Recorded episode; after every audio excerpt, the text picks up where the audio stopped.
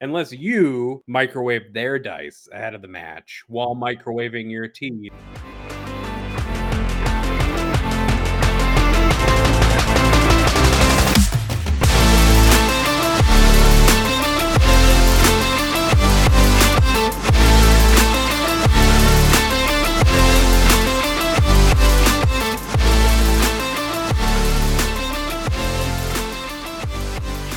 Hello everyone, and welcome to Stats Check episode five, the episode where none of the people who traditionally run anything are actually here, and it's just me.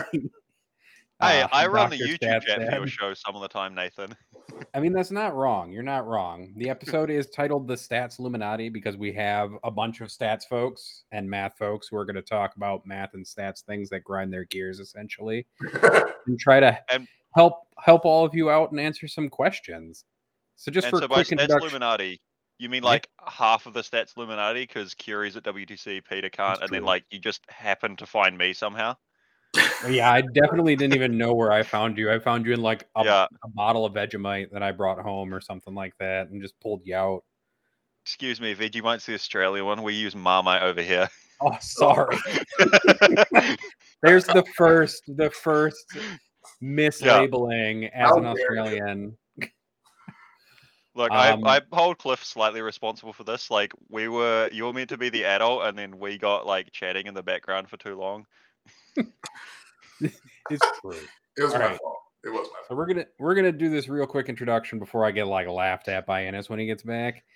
So this is Stat Check. This is episode five, the Stats Illuminati, and I am going to be your primary host, Nathan, Doctor Stats Dad Henning. I'm currently being joined by Cliff, who is usually behind the scenes but gets to be in front of the scenes today, so he can yell at all of you about what you're doing wrong with, you know, math at the table side he he is the man the myth and the legend who runs the meta dashboard and that was his idea and then we've got alex Towse of frontiers fame from the best in tabletop network who also happens to be real good at math and decided that he also wants to yell at here on this show about math and bothered me I a don't know if I'm real good. Like, all right, and have some reasonably strong opinions. I feel like I might clash with Cliff on this front as well. Like, Cliff and I are real on board with like the same armies. Like, we'll, we'll see each other's like knights and Custodes hobby progress in the chats, and we're like, yeah, let's go. But then I have a funny feeling that we're going to disagree on stuff like the effective wounds and feel no pains and stuff. So that should be fun. oh no, I I feel like we'll be roughly alive there. I think the army choices All right. us that. We're both clearly in the same vein of like when I ask Ian to do something, I really want it to just do that and not Yeah, think yeah. about variance. It seems ironic as well that like we're claiming to be know about things and we're playing the two factions that like have the weird uh, stigma for people complaining when they don't run roll like fifty percent above average on their four up invulns.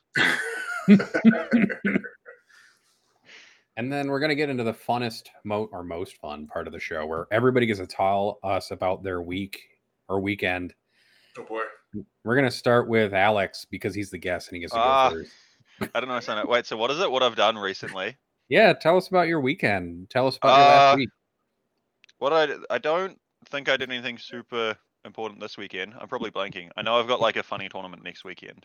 Um, and recently I've just been like laser cutting a bunch of terrain because I've signed up to run a tournament at the end of the month, and I've got maybe half the tables I need to.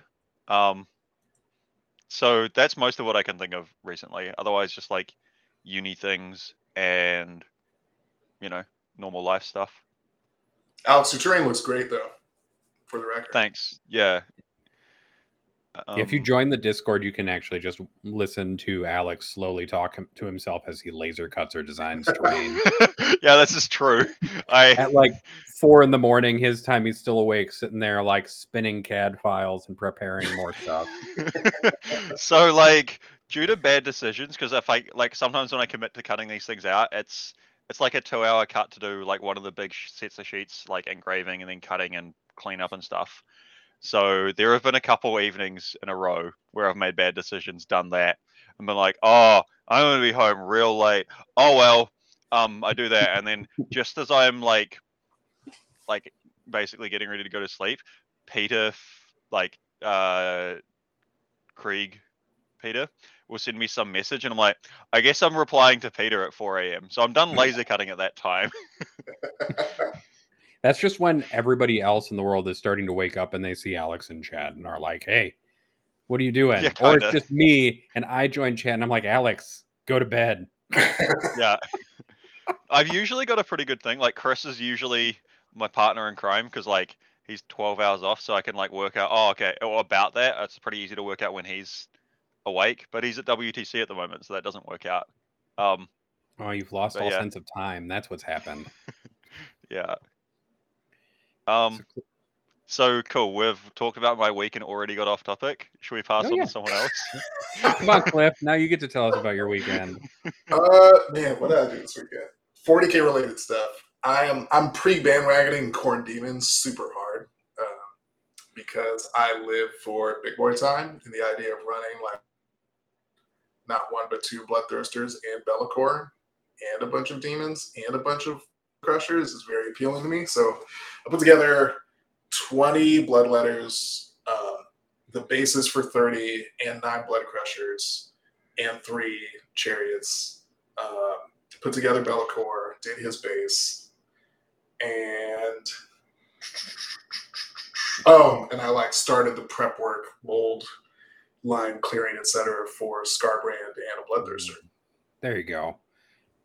Yeah, everything I've been I'd- hearing is real jazzed for Skarbrand to show up and like just Yeah. wreck everything Just- he comes into contact with. Hunt things into the ether. Yeah, yeah, it's gonna be that great. feels like a bold move to take um take chariots. Like Yeah. given their history.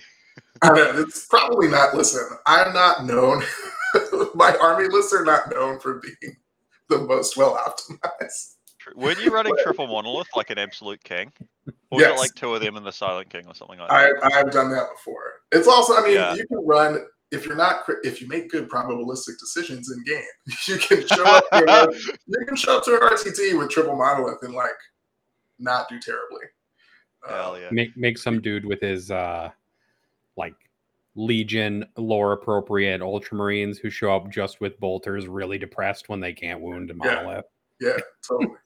And there's, I mean, they're surprisingly like, they're like, wait, you're charging me in close combat with that? You're like, yeah. You're like, okay, roll to hit. No, I don't do that. You just take six hits. You just take D6 Thunderhammers right to the face. It's like, here you go. How, what damage are those? Three. Oh, so I, I guess these are just dead now. Like, yep. Didn't see that It- coming. the It's problem so is getting around on the fucking terrain since they don't have fly. Uh, but that's, that's its own issue. Oh, dude, the best thing I found with to do with monoliths is when people are playing with them in TTS, you just like mouse over the, if you can if you're allowed to join the game for whatever reason to spectate rather than just like Discord screen shares, you mouse over them, hit the F key, and it flips them upside down. Um, I can't remember if I did that to Danny or I just told his opponent to do it when they were playing. Just that does sound like something to do to uh Danny Danny McDevitt yeah. um of other pro- podcast fame. Yeah. Go go watch Grim After Dark if that's your deal. Yeah. Oh, or John, rules if John, they it ever is- upload. It is my first time on the main show, but I was on the uh, WTC draft where I had no clue what I was fucking doing previously. Dude, Two of us I had love no clue what we were doing, and three people knew exactly what they were doing because they were on 'Cause they're in it. WTC teams. Hang on. Anthony knew exactly what he was doing. It wasn't good though, but man, it was. I appreciated so much what he was like. Yeah, like Australia, Warhammer Undivided, Austria, just, just like. He Oh, was just like, I don't know what I'm doing. I don't know how these teams are ranked. I don't know who's on them. I don't pay Yeah. attention enough attention to like the WC team events because like I'm not going and we can't do stats on it. Right. So I don't pay as much attention to it. Yeah, Anthony's like. his WTC team knows that he hasn't had his maths lessons yet. It's like, don't worry, Anthony. You don't need to count past 10. You don't even need to worry about numbers under 10. Just bring us 10. He's like, got it, boss. Anthony's only interested in yelling as loud as possible while running at his opponent with his army, which is fine. What he's gonna do. He's gonna do it well. I don't know. I guess for my weekend, Someone- been. Oh, sorry. Someone needs to get Anthony to play Orks against Innes and have him yell Wag. Oh, God. Innes will have a stroke. Ennis, Innes might actually just die on the spot. yeah. Have he and Chris mailboxed Innes yet? Weren't they going to do that? Like that, where Anthony gets into the ball behind him and like push. Oh, I don't think so. Unless it's happened Oh. off screen for bonus content purposes. True, uh, because they've already done Scotland shenanigans. And I will say there is bonus content coming straight out of uh, the WTC trip. I've I've done some meddling from afar that I think everybody will find extremely amusing when it gets released to the public as soon as I learn how to stitch video files together. um, Nathan has Uno reverse carded me and like slid into my DMs while I'm on the show instead of it being the other way around and sent me one of the videos like as a sneak preview. It is it is very funny. Are you um, going to put the images in there as well, Nathan? Because that feels Yeah, like gonna- equally, if not gonna- more important. it'll be a whole thing, I promise. I'll probably put Yeah. it in the Discord first as like some kind of slideshow or something like that, so you all can see. You know, do the Max teacher thing and do a whole thing. Um, it'll be great. Uh, other than Yeah. that, I don't know. My weekend, I've been planning an event, so we picked missions for our for an RTT this weekend, and we've dealt with some like various things that we needed to do. And then I 3D printed uh some stuff like a Death Leaper proxy, which is just Death Leaper hiding inside of a cardboard box, a la Metal Gear Solid. So I'm gonna I'm gonna try to find a way to do like I'm gonna print a ruin or something for him to be walking through like he's walking through a building after somebody. So that'll be great. Other than that, I just this post acquisition is like slowly deleting all of my free time. Um so I get to play the occasional game, but other than that, in TOing, I don't get to do a whole lot of 40k stuff at the moment. But October is coming up real fast, and I have like four events in October, which might be too many events. My wife did definitely look at me today and be like, "You're gonna you're gonna do four GT sized events in a month," and I was like, "Yeah, it'll be great." She's like, "You're gonna be dead after the first one," and I'm like, "Yes, you're probably that not is wrong." accurate. Yeah. That is Especially because Anthony will be here for one of those four events because he's gonna come to the Chicago Open. yes, there's like a seventy to eighty percent chance I actually make it to that. Work work dependent. Okay. Well, I mean, hey, I, I have more floor if you want to sleep on it, but you probably have like you want to come, you want to come have a slumber party with the rest of I the know. Stat crew. Nathan, I don't think- floor. I don't think I'm going to make it to that one. Sorry, buddy. I mean- on, Alex. You can. Hey, my objective markers should. Anthony should bring them. yeah. So it'll be, That could be something. oh, man. It will be the Chicago Open, the Games Workshop run event in early October. And yes, John Cox, I'm in the Midwest. I'm in Chicago, that that land of the middle of the North Midwest, or the Central Region, as that lovely ranking system that was released last week. like to call it. Um, you couldn't call the Midwest, so it's the Central region because it included all the mountain states basically as well. What But is Hmm? what are those memes? Is like US according to everyone else, and like the entire west coast is just California, the entire bottom's Texas, the top right's New York. I can't remember what was like the middle top area, but I think yeah. they also include Texas in it. They Yeah. just forget that Chicago exists, which fair a lot of people do. Texas all the way through. So this week's episode was really just to talk a little bit about stats and some ta- some table side math. We were originally going to have Peter the Falcon on. Unfortunately, he just had a conflict in his fa- like come up, so he had to cancel on us. So it's just me, Alex, and Cliff today. But we're going to talk about hopefully something that'll be interesting to everybody. I know Cliff at least has something that he's writing that also is probably a good discussion topic for this episode. Yeah. We can talk about how you're all doing things wrong when you're thinking about how your unit's going to perform. And then I think Alex also has a topic that grinds his gears where everybody talks about how different changes to your rolls affect your actual efficiency when doing things. That sounds about right. I didn't quite know I had this gripe, but I probably have said you sent you something about this. Probably it might just be a gripe that was directed at me because I disagreed with you once and then received like a voice call and and then a message telling me to answer your voice call. Probably, and then it was probably like irresponsibly late at night because that's the only time I do things. That's Um, probably it. But we can yeah. start with whichever of you feels like you want to be the first on this. I know Cliff that you've had most of the you have the article basically drafted that you wanted to post. And maybe you Yeah. want to go first. Yeah, yeah, I can I can go first. It's not it's not as much. I get upset because I see people doing it in games, when I'm playing against them. So like this is a common thing that happens. And this probably happened to a bunch of your tables too. You're playing a game, someone across from you rolls something. They're like, oh, like I'm gonna I'm gonna kill this monolith this turn. And I'm gonna set aside, I don't know, like uh, one Castellan and one other knight in close combat that'll charge it. And they're like, cool, that should be enough. And they wait for that to happen at the end of their turn. They do a bunch of other stuff. They arrive at this point. They whiff on their volcano lance and they whiff in close combat with their gallant somehow. And they're like, how could that happen? On average, that monolith is supposed to be dead. Hmm. It's like, yes, on average, it should be dead.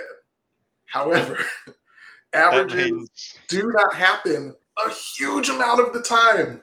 And then, in fact, like what you're not looking to do, and this, I don't think there's the fault of players necessarily as much as it is the fault of like the larger 40K like math analytical community that spends a lot of time focused on like average output of a unit, especially with respect to damage against other kinds of units. You'll see a lot of stats online are like, oh, this kills like 3.7 intercessors or like 4.2 toughness 7 13 wound vehicles right like that those are Yeah. not relevant items to the approach that you should have when you play the game like you should be thinking about like what do i need to what do i need to happen this turn how do i yeah basically yeah. uh, what do i need to make sure it happens this turn cool what are the resources i need to set aside to give myself a reasonably certain chance that that happens and like that reasonably certain line is going to vary according to your personal like sat like personal comfort level. I aim for like 85 to 90 percent. Like when I want things to happen, I really want them to happen, and so I try to do that first. Like here are the resources I'm going to commit to it. Let's see whether those work. And if it works before I've committed all those resources, great. Like I've got flexibility with my units and new decisions to make and new ways to allocate those previously allocated resources, right? Like that's how you want to think about the game uh, in terms of like certainty, taking actions to ensure those certain those certainties occur, and giving yourself the flexibility down the line in the event that you are pleasantly surprised when something goes your way, uh, probability wise. Like, don't assume the average is going to happen on every roll you make in a game. Like, you will lose most of your games that way. I guarantee you. Like, we're playing a dice game.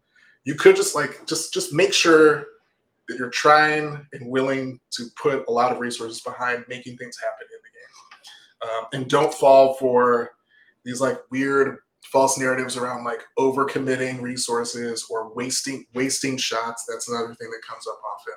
Um, like if you needed it to happen and it took your whole army shooting at something to ensure that that unit died, but it was really pivotal that that unit died, you did a good thing. It's okay to spend 2,000 points focused on getting like 400 points of work done because now you're up 2,000 to 1,600 for the rest of the game. Like that's good. Um, outside of that, there's other stuff, right? Like on paper, you look at a like uh, what are those Necron bikes? I don't even know what they're called now. Tomb blades. Yeah, like you look at Tomb Blade, you're like, oh, this unit's like stupid. Like, what does it kill? Is it easily killed? Like, yeah, but it's also like 60 points times three for like 15 secondary points. Like, that's worth it. it's absolutely Cliff. worth it. Right. Go do that.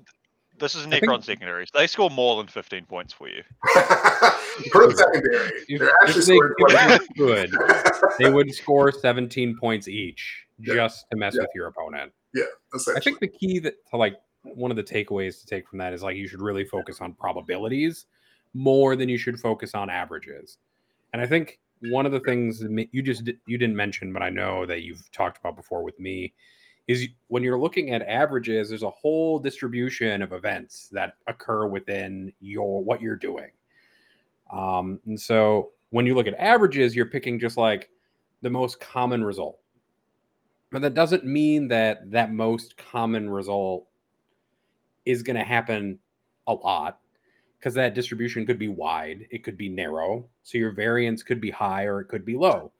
So sometimes that average of, ah, yeah, I'll kill five intercessors with this, but you have two die rolls. And if one of them fails, you kill zero intercessors. And if you succeed, though, you actually kill 10 intercessors. And the average between those two points is five. Well, and so as a random example, a bit like that, right? And because you were saying how distributions like and, and wide and narrow and stuff like that. Another weird thing with averages, this is a bit of a tangent, is like sometimes they don't fully account for like how things break down. Like if you've got a the Knight Valiant harpoon, right, the big flat ten damage stupid gun, and say it's shooting a pyrovore that's like near that's got the mini transhuman from Leviathan. You're hitting on twos, uh, so hitting on threes, winning on threes, and it doesn't get a save. Let's assume, right? That's pretty close to a 50-50. It's like five out of nine, I think. No, it's close to a 50-50, right? And it's a 10 damage thing. So you're averaging like five damage, and it's a five win thing. So it should die, right? Except it's a 10 damage chunk, so it can't actually like you, you can do either zero or 10 damage with this one shot. That's like another weird thing of, of like breakpoints. Um, so like, you know, you need like you want like three or four of these things to like guarantee that the one thing goes down. So that's like the the variant swing. Whereas if you had like a bunch of smaller shots, like say you had 10 shots that were still hitting on threes, winning on threes, that's going to be way more likely to every time do that 10 damage because like if you've got one thing it's way uh, it's way easier for that to spike one way or the other because it's just like a single die roll. Those like on their own get really wonky. Yep. I'll let someone else like weigh in now. No, that's true. So- So, like, I think there's a really good tool that people people use Math Hammer a lot, which Yeah. is one good utility, but it shows averages, which is fine. Like if you have like a really quick data check you need to make just to see like if you can even expect something to do a thing. Like an average is a good, quick and dirty way of looking at something, but it's not as useful as like knowing the probability that something's going to happen. And so Unit Crunch is another website and so Unit Crunch lets you do all the same stuff that Math Hammer does, and then like shows the distribution and probability that different things are going to happen. And so Yeah. I was looking at it earlier today, and I was looking at five berserkers going into legionnaires, and you're looking at like, well, if I need to kill three, five on the charge have a 75% chance or something like that of killing at least three or more legionnaires on the charge. Like that's more useful Yep. than knowing what the, the average is three. Yeah.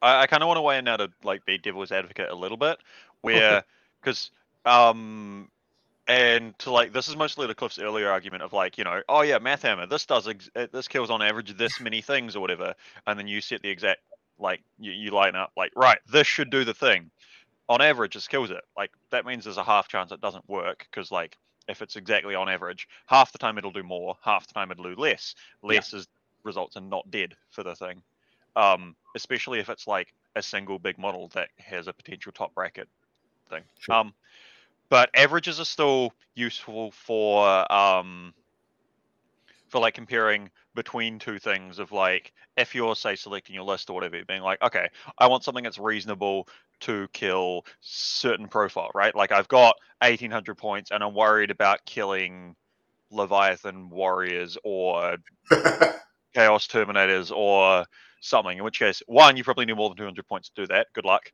Um, but also, like maybe you want to work out like the best thing, or you you're choosing between a couple weapon options. That's where averages are quite good, right? Like, hopefully, you guys agree with that point. You're not like just average is always bad. Yeah, Um, I think I mean they're they're really useful as an initial screening tool to see like what is the most appropriate uh like unit or weapon to Yeah. use in a given situation. But past that, it's over, right? Like once once you get past that initial like which of these tools is best for a given situation, um, you're really jumping more into once you start jumping into allocation of resources, you really just want to look at like At what is the likelihood that I get at least the outcome that I'm looking for, and how do I increase that likelihood? This is why rerolls are so incredibly valuable because they not only increase the likelihood, but they also really tighten the distribution uh, of outcomes in a way that's like much more, uh, much more easily anticipated and much easier to plan around. Yeah, it Yeah. like Um, right shifts all those things. So like you're getting higher chances of stuff happening essentially. because I'm pretty sure rerolls or are probably like self-correcting a little bit, right? Like if you roll lower on your first batch, you get like more chances. I don't. I haven't thought about whether or not that actually has like a mathematical basis or just like is my gut feeling. Um, I oh wait, I had so- I had one other point to make on the cliff. Oh yeah, yeah, averages are also like easy to calculate, right? So there's a Yeah. reason. There's other reasons that like people do it because you know you can go and you calculate it. It's like right, I have let's go with 12 shots, right? I got 12 shots. I'm hitting on threes, so that means eight hits. I'm wounding on fours because I knew math easily on it. That means I have four wounds. Um, and I they get a, a four up save, so I should do two wounds should go through, right? Like that's that's easy to do. You can like if you're like above the average Anthony in maths capability, you can do that at the table. Um, Yeah. or you can like whip out your calculator.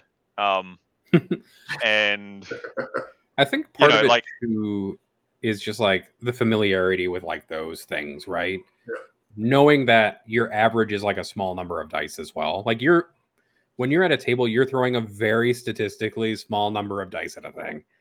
Like if you fire Yeah. 10 bolter shots and you're like looking at just 10 events on that scale, like it's very easy to get on one end or another end of it as well on the distribution. And that's when people frequently you'll hear the like complaint, well, I failed five of my 10 fo- like I failed five out of six four up saves or something like that and I should have made 3. Right? Cuz 3 I is average. made three. I was due. Yeah, 'cause I exactly. failed I my was class due. class. oh, dude, mathematical. That's because I didn't swap the dice. Wait, Cliff, do you still do that? Do you like if if you like roll bad, do you like switch the die? Or like it's an important roll, and you like I need to roll anything but a one. You uh, for like an advanced roll, roll it. It's the one. It's like all right, see if you re-roll. Do you get a different die? Do you do that sort of like stupid gamer? Like, no, it totally it totally depends on like I literally just pick up whatever's closest. So if I roll the dice Okay. and it's like off of the ether, I'm like, okay, this one now. Like, yeah, I'm I'm fully committed to the like the world is random. There is no luck. I don't care. Okay, yeah. cool. Because I still do. I still have like these little wee hang-ups or like superstitions. Like I know it doesn't mean anything, Yeah, but yeah. it's still like sometimes it's just a, it makes me feel better or it's funny. It's like not using you again. This one, yeah, this will do way better. And like no, I definitely yeah, have like um, dice that I feel better about, like in that same way. Like, oh, I'm gonna roll my Drukhari dice for this die roll because I feel like they make more feel no pains than my other dice do. And it's like not Yeah. not even remotely. Yeah, yeah. But it's like one of those funny things where I'm like, oh man, this roll is important. I'm gonna grab my favorite dice. They yeah. won't fail me. They got It's my like- back.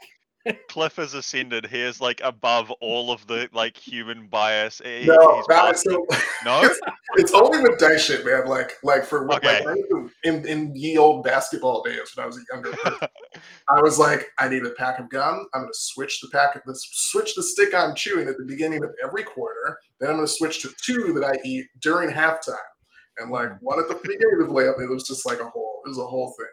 Yeah. Oh, lovely. I think Also, man, it's great. are like- fine too. Like rituals and superstitions are on like Yeah. the stuff that you do. It's Yeah. like yeah. it's fine to do it if it makes you happier when you're at the table about it. Just don't ever think that it's actually helping you at the Right, table. either. Yeah. Well, like, and also like depending on the thing, right? Like a like a hype song or or Cliff's um like gum thing for basketball. Also, just classic Cliff move of referencing basketball. Um, if you're in the Discord, that you'll know what I mean. um, uh, yeah, like that's some of that could help, like of actually focusing you and like improving your mental state. Um, Yeah. if you're doing it with dice, it will not make a difference unless you've like got a set, special set aside batch that like doesn't have twos or weighted or something, and don't do that. yeah. Um, Well, like my team, all my dice are microwaved. That's just how it is. Um, oh, dude. balance. huh? Yeah. Oh no, I remember like a meme of like high school robotics where like someone put a joke image of like boil your wheels. They like in a pot anyway, and then some team did it and got pinged for like illegally modifying parts. That's as much as I'm going into the story, but the microwaving dies. Too. Well, people Oh. like they're like it's good to remember that you the two die rolls are like not dependent on one another. So like if you roll a one Yeah. once, you're not more or less likely to roll a one a second time. Yeah, Yeah. With that same die, they're like mutually exclusive events, guys. yes. You got to remember that. Nobody nobody cares. Like the the rules of fate don't and like dice don't care if you roll the one that one time and you could equally roll one the second time. Yeah, to it's, you are not due. If you, if you roll a bunch of ones, Yeah, I think Yeah. that's like the actual lesson from this episode is just going to be you are not due success just because you roll dice. Like sometimes, sometimes you're just Yeah. gonna fail, yeah, and that's just you how it works. Oh Yeah. my god. Dude, Uh, I this is so funny as it's like, oh man, there's still so many of these things where I'm like, oh come on man, I I, I need a, a thing, right? Like I think that I'm trying to like convince myself like, yeah, yeah, yeah, this will be fine. Even though I know it in the back of my like logically I know like well, I mean there's not any benefit, but like, yeah, come on. I'm confident. It's not gonna make a difference, but it makes me feel better before I see the dice to be like Yeah, so I need the six. I believe that I'm gonna roll this six. Here we go. Yeah, yeah, yeah, yeah. So there's like so many hang-ups and stuff that like they're fine to have if it makes you feel better, but like do tr- as best as like humanly possible, do not let that sort of stuff affect your decision making besides like I'm going to pick up this dice cuz it makes me feel better, right? Like it's it's not going to improve your odds. It might just improve, you know, your happiness. Yeah, Um which is important. If it makes Yeah. you happier to roll that dice, you roll that dice. yeah, you got to like feel happier before the die roll lets you down anyway. You just come crashing down even further. Well, it's nice to like have those things to not get tilted because getting tilted after that and like part of understanding like how this math works is just not getting as tilted by it when it just like swings hard against you Yeah. it's Yeah. like knowing that sometimes like in a dice game the variance will screw you over like di- dice don't care if you want to be happy or not or if you want to make four ups or two ups or three ups like the dice just don't care Oh, and, And you- just to like float a thing based off that, because like the whole the classic of like, you know, you blaming dice on a loss. That's, you know, top. If you want to do well, don't blame your di- your losses on dice or things like that, right? But there are also times that it can be valuable to say if you're having a practice game, right, and like something happens. Uh, I'll I'll, I'll give this example because I know Cliff will love it. The this is back in like Crusher Stampede, Leviathan, Tyranids meta. I advanced like peak hive guard right i i ran a Magaera up on a flank got to uh touch a ruin because it like zoomed real far and it just got to like get its flamer onto some hive guard right these are so these had like a six up feel no pain. Oh, this is like all the maths things. They had like six up feel no pain four up armor save. I've got 2d6 hits that wound on twos. I roll like nine on my 2d6 like sweet we're doing pretty well on here right? It's not the assault 12 like uh red cleanser classic but it's pretty good. And i wound with like eight of them on twos. Yeah it's maybe slightly higher but you know within that's pretty average. And then my buddy rolls seven failed saves out of eight dice or something like that and we both just sort of like look at the dice box like huh so that was a thing and he goes to like do the no pains, which should roughly halve the damage output. It's a bit under no, it, it has the damage be a bit over half. I'll like later on the no pain maths, so I'll go into that more. But he, he does that and it just like but it doesn't do well either, and it just like wipes the hive guard squad. And we're like, well shit. Uh that's like not meant to happen. So and we like identified that like man that is wild. And this is like top of turn one or whatever, right? That I'm just like, yeah, I'm advancing everything because he's hidden everything I couldn't see. Well, this is one thing I can do. And then we do that and we're like, well, this isn't gonna be a game. So how do we like resolve this so we can actually have like a meaningful practice game? And he just re-rolled his saves and like did all right. And then we played from there. There were like half the squad or something weird. Um so there are times where like identifying like oh those dice were like way off average and sometimes doing something about it if you want to practice game like that can be worthwhile. Or if you've like played a game and you th- and you're like i think some of these units were rolling a bit hot right or a bit cold. And so you know don't don't be too worried if um and human bias can be bad for that right? But if you're like trying to evaluate a game just like if someone's down on a unit just be like yeah i think they underperformed slightly so just bear that in mind. After game that can be fine. And also if you say you're like and this goes on this a bunch say you have a plan to like okay well i don't think i've got great odds of winning i'm going to go for this 9 inch charge because if i hit that i should win the game. Um, or you know it, you've got really good odds. Uh, and you go all right I'm going to try and go for this play. I acknowledge that there's, you know, whatever chance of it failing. Or even if you're playing on like a six inch charge without a reroll, right? You, you're going to be like, all right, I'm going to go for this play, but I acknowledge it could fail and the dice could screw me, but you're just sort of accepting that risk. Those are all like a bunch of different things. I'm going to stop talking now. Hopefully, you guys can like weigh in. No, that, that's that's good information, really. Um, Yeah. And especially for practice, like the key there is like if you have like extreme outliers, like if your opponent rolls six ones on seven two up saves, like that's an extreme outlier, right? On one end of the distribution. And sometimes it's better to do what you did and just like go back and be like, well, this, I can't count on this happening most of the time. And unless I'm going to get good practice reps out of it, there's no point playing as if my opponent is going to roll all ones because that's not something you can guarantee Yeah. when you're playing a game unless you Yeah. microwave their dice ahead of the match while microwaving your tea so you can drink tea My guy, I sent you a kettle. Use it. Does the show have a halftime?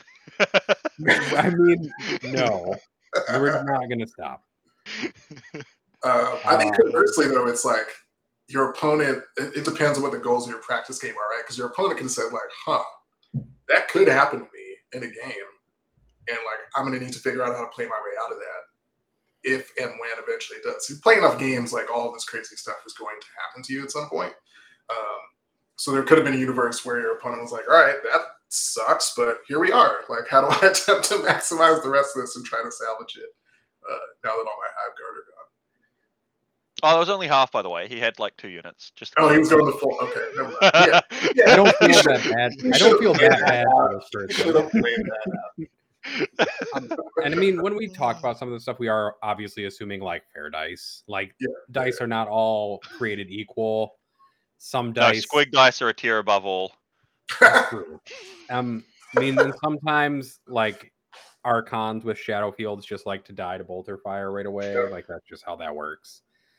Um, Hang on, I feel like Archon shooting them with bolters is like one of the best ways to get through the shadow field, though, right? is. Like, like they just fail Yeah. that first save every time, and that's just how it works.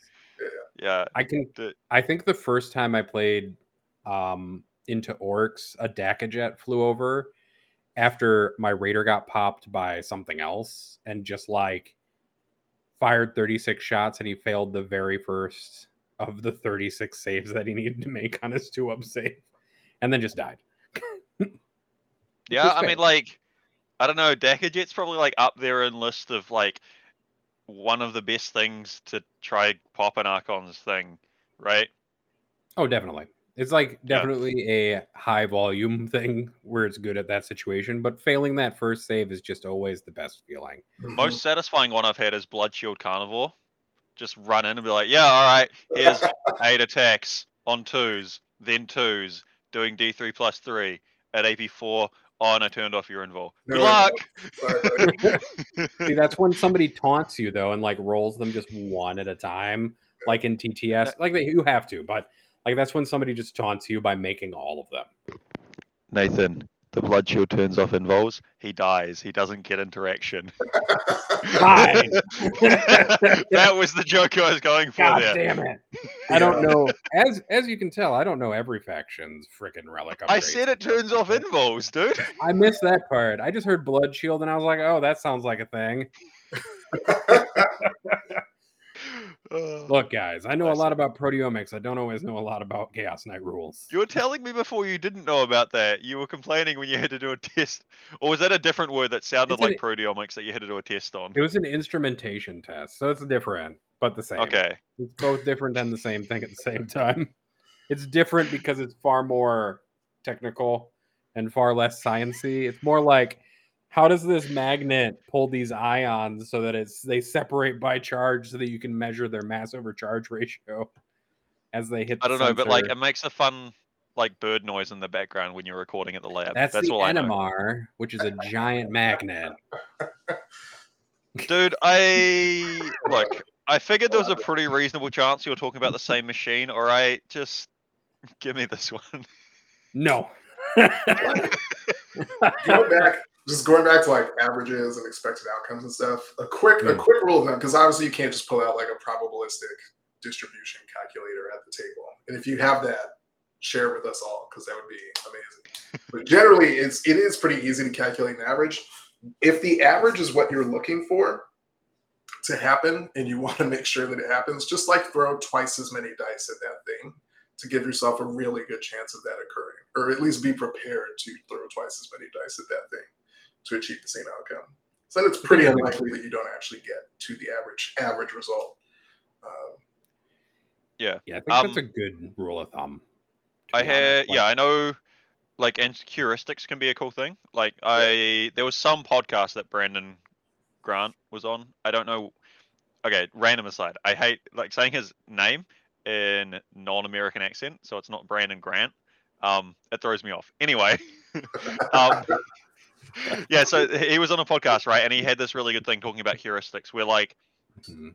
was it to kill like one space marine you needed like 10 rapid firing las guns or there was some number or whatever Yeah, right just because guard sadness maths um and uh but yeah just if you've got some stuff like in the back of your head that that can be useful for that's like it does about this you know on average but sometimes it's like a, bu- a bunch of dice to do about a thing that's useful um that you then need to multiply. Um and so some of that stuff you can so that'll be you'll be wounding on fives right? So that means you need twice as many to do the same damage to a knight where you're wounding on sixes. Um because yeah three up save las guns wound on fives into toughness four sixes into toughness eight right? Like some of that sort of stuff you can if you've got some of that and like quick uh comparison yeah, maths basically can be useful. Maybe it's not as straightforward as as that to everyone, but um, yeah, that's. I'm gonna end my tangent here because I'm lost. practice can also just help you with that because it gives you an Yeah. idea of feel. like how that unit is going to perform and like multiple instances of that performance into a target is going to give you a better idea than like an average by itself will because that is multiple sessions of you running a unit into something else.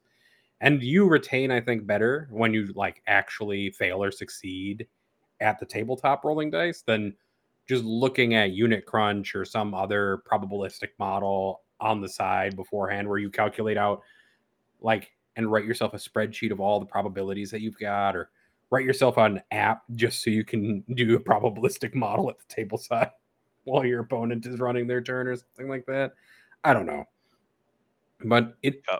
practice is another way just to get a good like eyeball idea like mental note kind of situation but it is good to know that like sometimes still variance will screw you over and you'll still fail Yeah. Um, final thing on the whole Cliff's earlier bit on the like, you know, oh, on average, these two things should kill this thing, and I really need it done, right? Like, and especially playing lower, lower model count, and also lower activation armies, um, like knights. That can be that can be really good where like you can get bigger swings and variants, right? So you can get a whole lot out if you're like, all right, I you if you come up with say like a list of target priorities or whatever, right? Like this needs to die, then this I would expect to die, and then this would be like nice if if something goes well.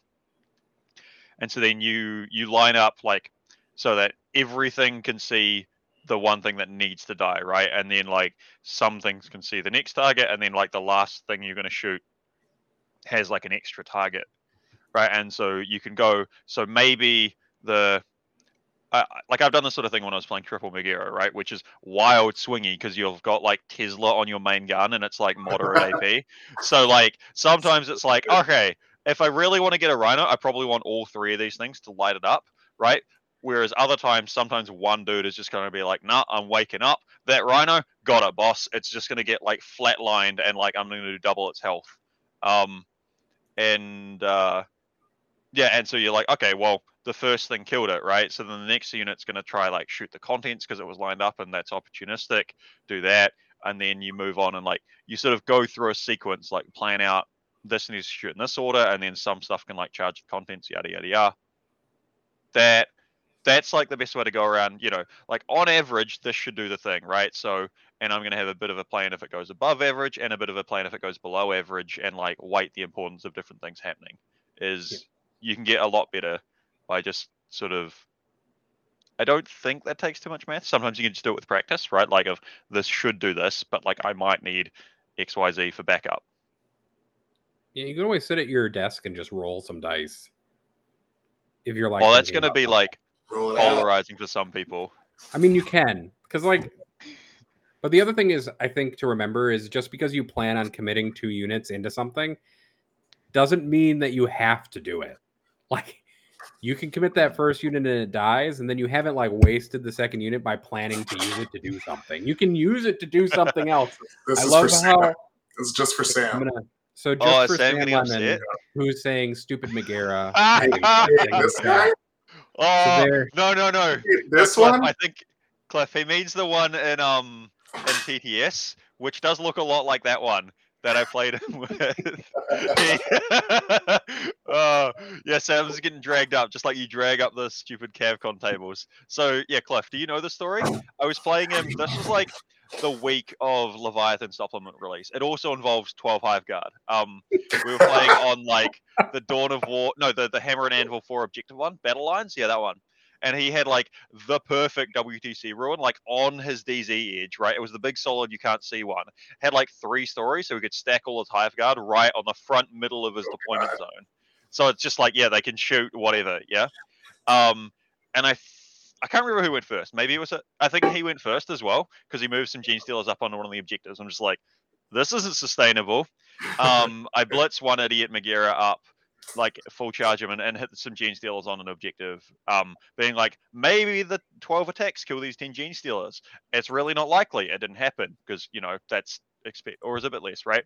That's, you know, playing averages. And even with that play, I was like, uh, I need like an eight on the dice. So this isn't a super likely play, but I'm to try it. And it worked out.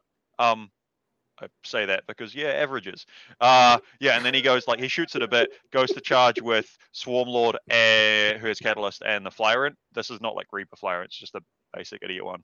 Um, Swarmlord with Catalyst dies to Overwatch. Um, other guy comes in. I rotate.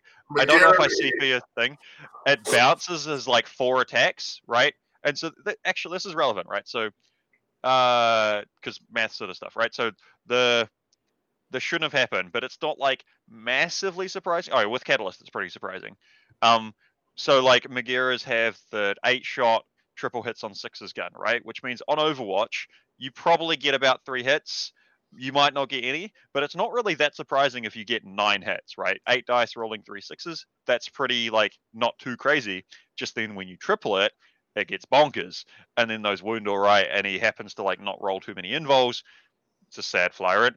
Then Yeah. you've got the auto hitting 2d6 flamer, right? That's like 2d6. That's wild. If that rolls a bit high, not that surprising.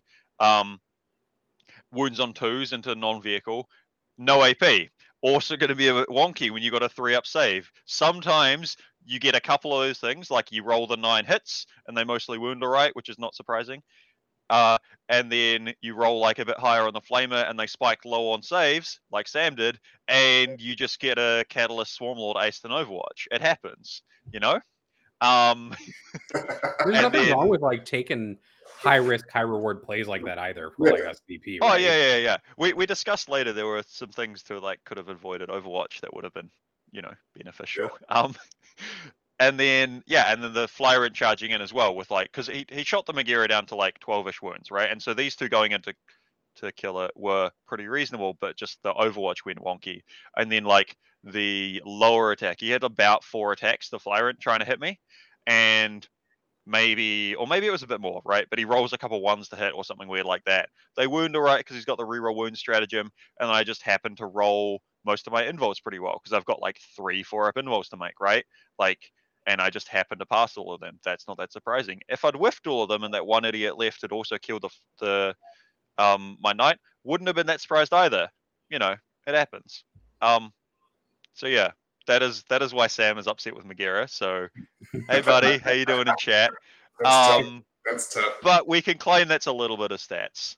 Yes. So, Cliff, do you want to close us out on this topic then with like a take-home message for Yeah, our sure. lovely So watchers?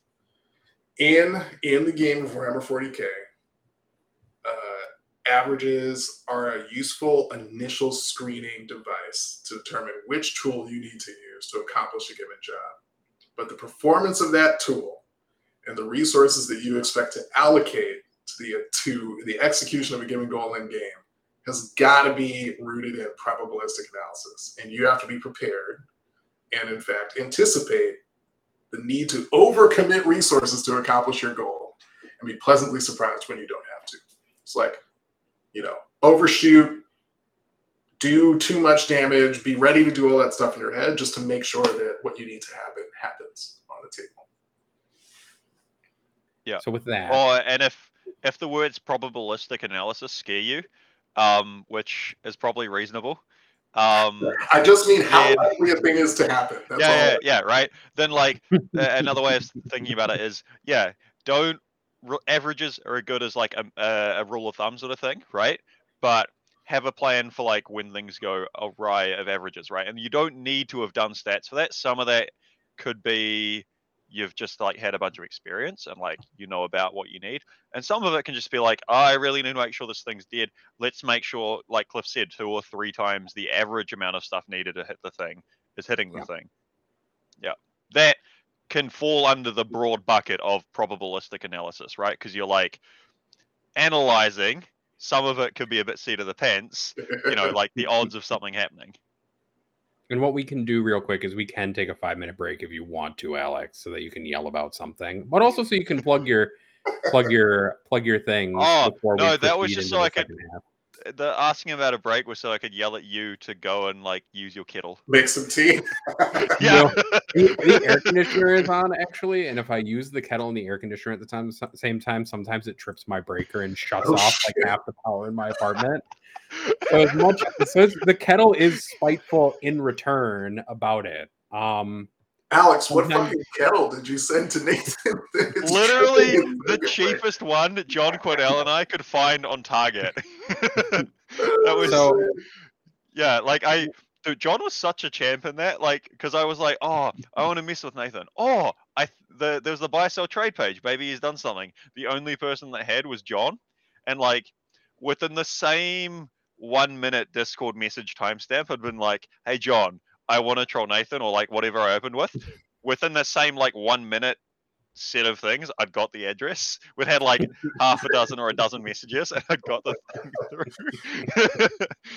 and then this yeah, is, this is how I received an anonymous kettle in the mail and was very confused. In case people are wondering, because I used to microwave tea just to mess with all the the British colonials essentially, and the Yeah. yeah, everybody who at one time or another looked at no no everybody not Yeah. in the in the United States basically who who drinks tea was very insulted.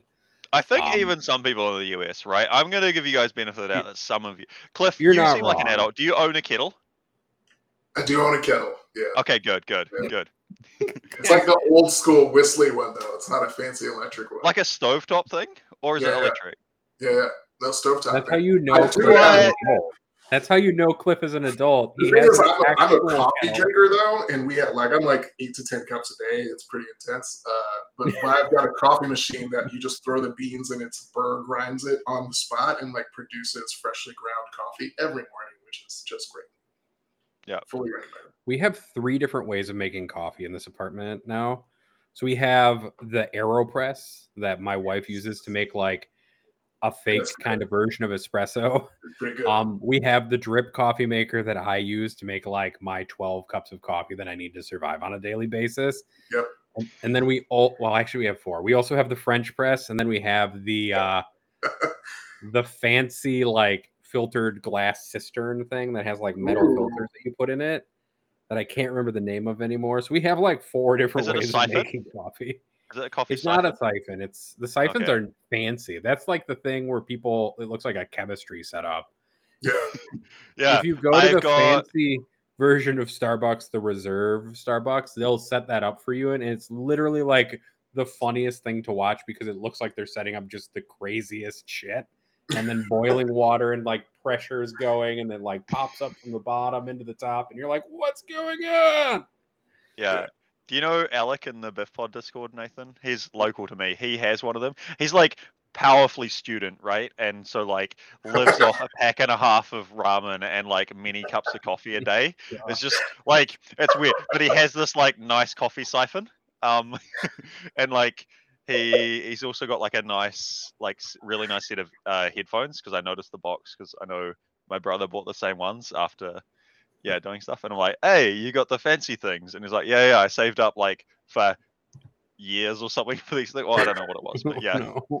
so That he's got does- like coffee siphon, plays Warhammer. So like as the contrast, like it's just like nothing. Um, sounds, sounds like an accurate undergraduate experience i won't lie Yeah, And yeah. the term "powerfully student" is so good. I'm gonna. I'm yeah, dude, it's like Lucas is like, I think he's the person that I coined that term from because like describing his eating eating nothing but like an apple and a Wetzel's pretzel to make to shed around of LVO is where I like got that description. Is he the person who was like eating beans to fuel himself through something? I Yeah, this is remember who that Lucas. Oh, that was like Lucas. from okay. um yeah from yeah Best in Tabletop Network, also yeah. on a podcast by them. yeah um That's so good. My While we're on the Best in Tabletop. Network topic, you should plug your stuff real quick, Alex. Before Oh yeah, I, I gotta I gotta do one more thing on on Alec, right? Because he Fine. he also like it was a real big deal when because he's like a bunch of guys in the Warhammer. That's like a Warhammer flat, and so a chunk of the they moved from an old one to a new one, and it's like it's great. The living room doesn't have mold in it anymore, which is just like such a sort of student comment as well. Bro, student lose. oh no. yeah, dude, like New Zealand, like New Zealand doesn't get cold enough for um for how like it doesn't get cold enough that we need insulation. You could just like throw a bit, a bit more coal on the fire back in the good old days when like a bunch of these houses were made probably. Um so like we don't have proper insulation, but it still gets cold enough that it's like bloody cold when you're a poor student and can't heat your room. when yeah. you can't meet your when you can't meet your coal bill. Yeah. That's fine. We've got hydro dams. Things have improved. We've actually got like clean energy here. Um Yeah. So Sure. what was the next topic if we're not doing a break? I was Oh yeah, plug the show, right? Yeah. Plug your. Frontiers. I derail my own show as well as this show. That's Um, fine. I'm gonna try. I'm trying to like shove it gently back to the rails. That's all. Yeah. Look, like I know I take things off topic. I hope it's generally funny. Cliff laughing makes me think I'm on an okay track. Um, yeah. we kept like around like, 15 right. to 20 viewers the whole time, so I think we're doing okay. It's fine.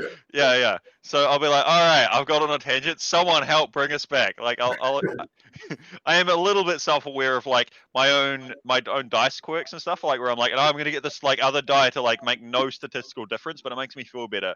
I'm a bit aware of that, and like, I'm aware that like I go on these tangents and do this stuff, Mhm. um, and then try to come back. But I think That- it's fun. I do it when I'm tutoring too. It's great. yeah. Um, yeah, like my, f- I my one of my joking like philosophies there is like I, I like to be equal parts sarcastic and helpful. Um, Definitely not. I've never seen you go off topic, not even once. not even right now when you tried to rerail yourself. I wasn't trying to rerail myself to clarify. Plug Um, your show. anyway, plug my show. Yeah, Frontiers on the Best in Tabletop Network, which you guys are no longer on because you're like we're gonna go do like all of our own things. Um, but back on yeah the the wonderful Best in Tabletop Network, I have now the new best show as decided by you guys, um, where we talk about like our own nonsense and try sort of the the like uh, the public message thing is uh, we shed a spotlight on like lesser known areas of the world because if you're in the US, nowhere outside the US exists, right? As shown by their non-statistical ranking system. Um, and yeah, so we like get interviews from people basically wherever Sam, who's the organized one on the show, can wrangle. And love you, Sam, for doing that. So we've had like uh, Joker and Tweak from uh, Contact Lost from Poland. We've had like a couple people from Korea. We've had Colombia, Tasmania, and Australia. A bunch of others that I'm probably forgetting. So sorry to all those people. You've all been great. I'm just not good at things other than rambling. And That's that- our show. Also, while I'm going to do all of our plugs, since if you're here, you might as well hear the plugs for this show as well. yeah, you've been jokes on you, Nathan. I've just like had everyone leave because I'm talking about If nonsense. you, if you want to talk to Alex and to Cliff and to myself more, because Alex is actually in our Discord, you can do that by joining our Patreon at patreon.com slash stat check. I believe it might be slash C slash stat check because I don't know how links work and I don't usually do this just part of the slide show. into Nathan's DMs and like ask. I'll for send you a link if you slide into my DMs. Yeah. It works. That's how I was like, I think maybe the second or third person in the Discord server because I was like, oh, what? Chris is in there. I need to go race him to get in. Um, then I sent you a Patreon link and was like, go sign up for the Patreon and you can join Discord. so I was like the second or third person there. It's true. So if you join the, It's a good the time. Patreon, you get Discord access. If you join one of the higher tiers, you can get access to helping us determine how we torture Anthony with learning later on. So if you re- if you want to spend fifteen dollars a month, you can help guide my next topic choice for Anthony learns by suffering is what the tier is called. Um, it also gives you at any of the that tier or any of the other tiers. If you are able to support us, that's great. You get access to all of our bonus content. I'll give you a preview of this upcoming week's content that I'll post on Friday, most likely. Is a wonderful friend of the show.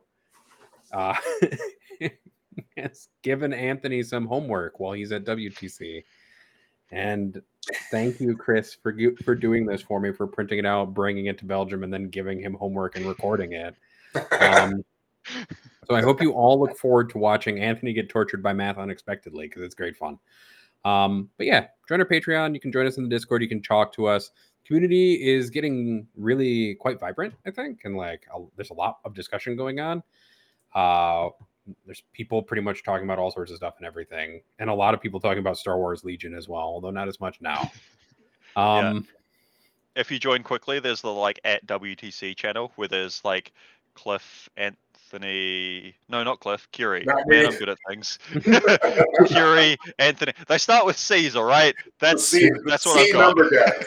There's Yeah, actually just yeah. a bunch of people in there who are at WTC, Yeah. um, who are just chatting about WTC and what's going Yeah. on, including some people like uh, JSJ and Rob Williams who Yeah. are also there from for different teams. And if you join the Yeah, dis- yeah. the the Discord and the Patreon, you also get access to the WTC bonus episode that Innes recorded with a bunch of first time goers. You also get access to me and Cliff not knowing what we're doing as we draft WTC teams with three people who know what they're doing and you can join in on the stat check WTC draft where you can try to beat us, which you probably will for me and Cliff. yeah, you will. You'll win. You will. You'll probably be Anthony too, who knew what he was doing. He was just like, That is accurate. It's true. It's like, right, we're gonna choose Australians, right? So he chose Australia, then it was um Warhammer Every- Undivided because there's an Australian, then Austria, and then he got upset because someone stole like one of the Irelands from him. Oh, that's true.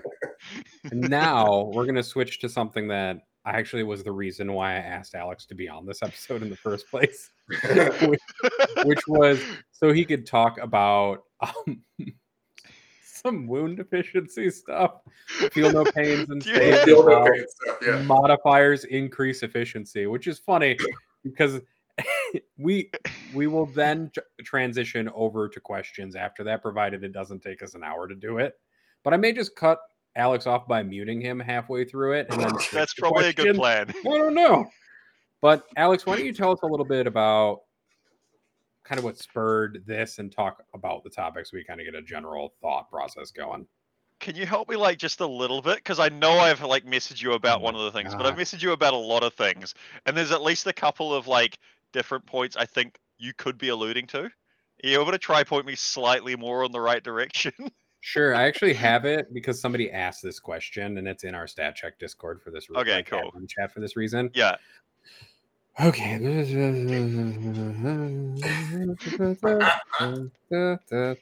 Let's go. Oh God, can you guys two talk about Yeah, I something can- while I I this can out? tangent for a bit, Nathan. I got this. Well, wait, I no, did I- 24 I hours like, of I don't remember commentary of a charity him. I What? remember we were talking about this and it came up. You you were talking about like effective wounds, right? Yeah. Yeah, that I think that's a different thing to what Nathan was talking about. Uh, But We can can go talk about a- effective wounds, though. We can Yeah, yeah, talk I can about go on one that. topic at a right time. because Let's this is about one thing effective that wounds. like the oh we'll go back to the feel no pain sort of stuff because and this is one of the things I think you might disagree with me on Cliff because and I know there's stuff about armor saves that's similar. Goonhammer's done some articles that I think have got good maths but maybe not the best presentation. Some other stuff. Yeah. So like some things to think about of like armor saves and modifiers and a bunch of other stuff, right? Like so just real quickly, feel no pains functionally are like for a lot of purposes are functionally like just having a percentage of additional wounds. The easiest one to think about is a four up feel no pain, right? Where you take half as much damage effectively, right? So you have effectively twice as many wounds because if you're taking half the damage, one over a half is two. Hopefully, people are okay with that maths. Um, if not, slide into my DMs or Nathan's or something. I don't know. Um, it'll be someone asking me in DMs about maths, not terrain, which will be interesting. So yeah, if you've got if you take half the damage, you've effectively got twice the wounds, right? Which is what a four up feel no pain is. Nathan's messaging you and I'm confused. Anyway, if you've got a four up feel no pain, you take half damage, twice as many wounds. A five up feel no pain is you take two thirds of damage, so you have three over two or fifty percent more wounds, right? This is the classic for like the Custodes jet bike captain who has like functionally fifty no, hang on. Fifteen ish wounds? 13 Mhm. something like that, right?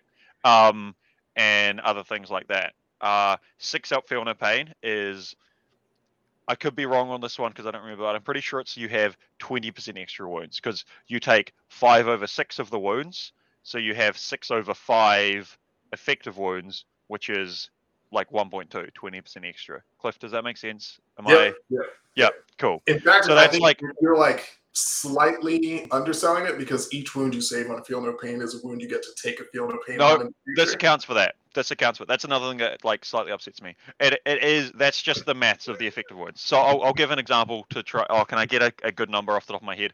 Let's say you've got a six up feel no pain, right? Yeah. So you've got six wound models. Six wound models are good for doing maths and stats on because we've got a D6 system. D6 Fractions game. work good, right?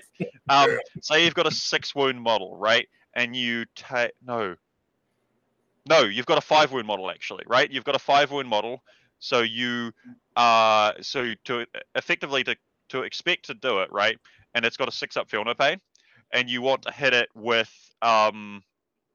So you say say you have six, you want to put six damage on it to deal with this five wound model, right? Because if you put six damage on it, it'll make on average On average. averages on average yeah on average you'll make one of your six feel no pains so five damage goes through and that um and that does the five win model it right six is 50 percent sorry six is 20 percent more than five maths do things um if i've done something wrong and you want to prove it uh, message me or direct your complaints to nathan or sam lemon from frontiers just because like you know uh yeah The two people That's- responsible for Alex's behavior are the people who are going to get blamed.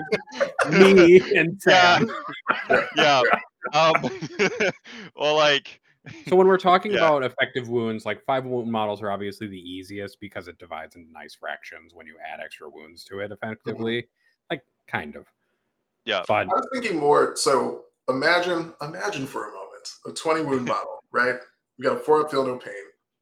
It somehow takes 20 wounds over the course of a shooting phase in a single single round of shooting. Like maybe, at Kauyon Hammerhead rolls a six to hit. Yeah.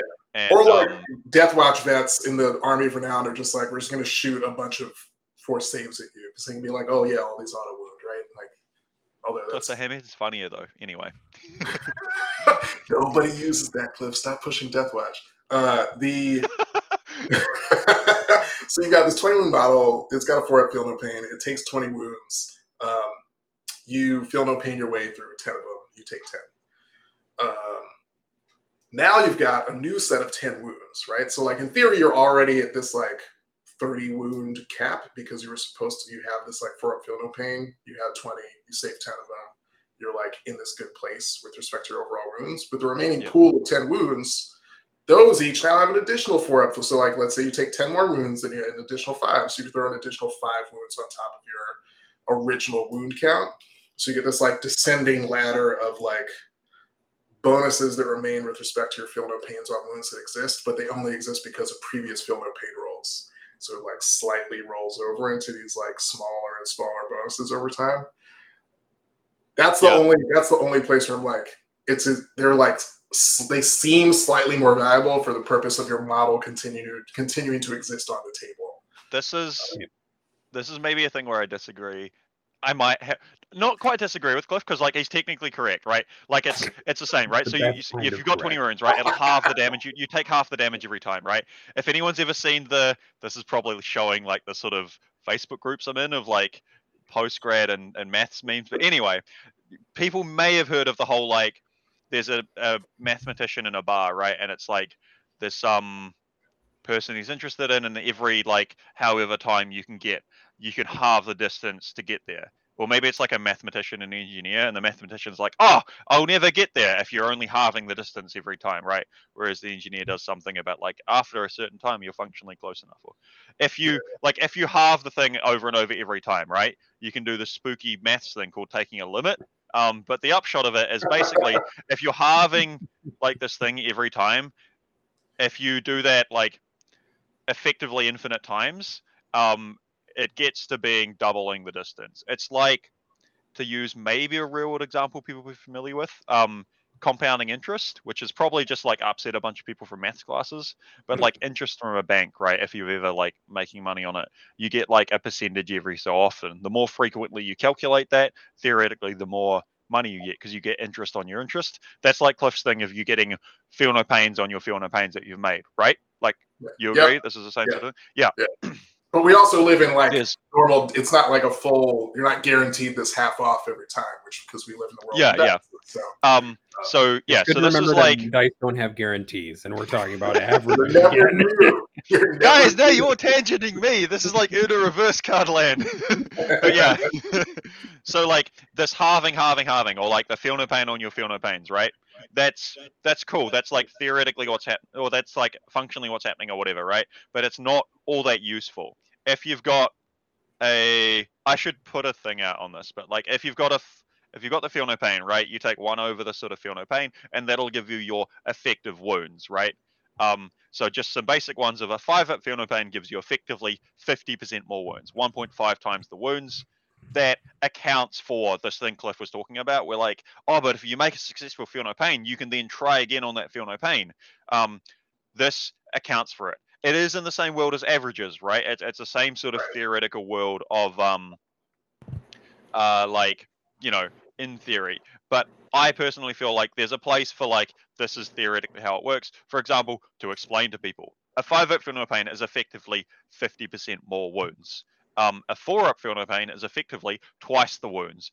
A three up feel no pain is effectively three times the wounds. Um, and a two up is effectively five times the wound. I'm not confident on that one because like it doesn't exist in the game and it's a I haven't done the fraction recently Yeah. and checked it. Um, oh, Claire, don't!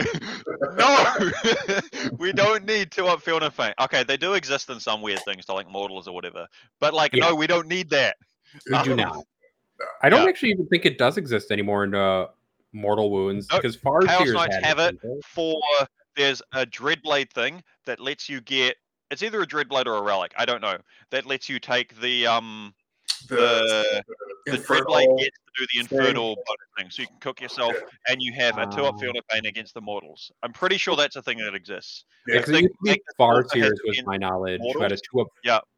Who had the two up feel no pain against mortal wounds specifically caused by perils. Yeah, I think Magnus has that as well. I think I could be wrong. Anyway, Okay. they exist in the game, but for niche cases, it's okay. G Dub, don't make this a thing in the real world, right? and this is like where like the the armor of contempt the things where people get to like technically or, or they get shorthanded to negative one plus saves and stuff like that which is like the paladin brick and cover with the armor of contempt that's where that starts getting really nonsense because if you a two up save is twice as good as a three up save effectively. This might be a bit more like what Nathan was wanting to, to direct me towards, but anyway, Mhm. because if you have if you put six if you have to make six saves on a two up save, and I'm going to the spooky averages world here because it's so much easier for explanations. In real world, your Archon will fail either as first or as hundredth shadow field, flicker field, whatever the save is called, right? It's, there's no in between in, in real world, but in average world, right? Put six on, one should theoretically be failed. Um, if you put six saves, shit, I forgot my main Oh, three up. huh? Yeah, yeah. Oh, three up is two up. Yep, yep, yep. So if we've got a three up armor save, right, and you put six saves on them, you're expected to fail two. If you've got a um a two up, you put six saves, you're expected to fail one. So that's you do twice the damage if you can get them from a two up save to a three up save, right? Or a two up save is twice as effective as a three up. There might be because there's some arguments people say, oh, but like a five up save is twice as good as a six up because you'll make twice as many. You don't care about how many you make, you care about how many you fail Fail. in the vast majority of the time, right? There might be some niche weird edge cases, but I don't have a good example for them, so I'm going to call them fake. Yeah. Um, That's fair. This is really what. I wanted you to talk about because I'm more amused Yeah. by it because apparently it makes people mad on the internet That's when you tell them What that does? a two up is twice Oh, as good as a three up. Yeah, Oh, dude. what? Okay, so like, is that my- because what's what's the alternative that they're taking? I don't, I don't know. I don't. just I don't like, even know what the argument is. I don't wanna think about it. Mad on the internet. I I don't, don't wanna think about it. They're wrong. Um, what's the like? My pet peeve is when people don't like they don't want to do proper maths, so they do bad maths of like the sixteen point seven percent, uh, sixteen point whatever is- percentage. Does that upset you as well, Cliff? Yeah, yeah.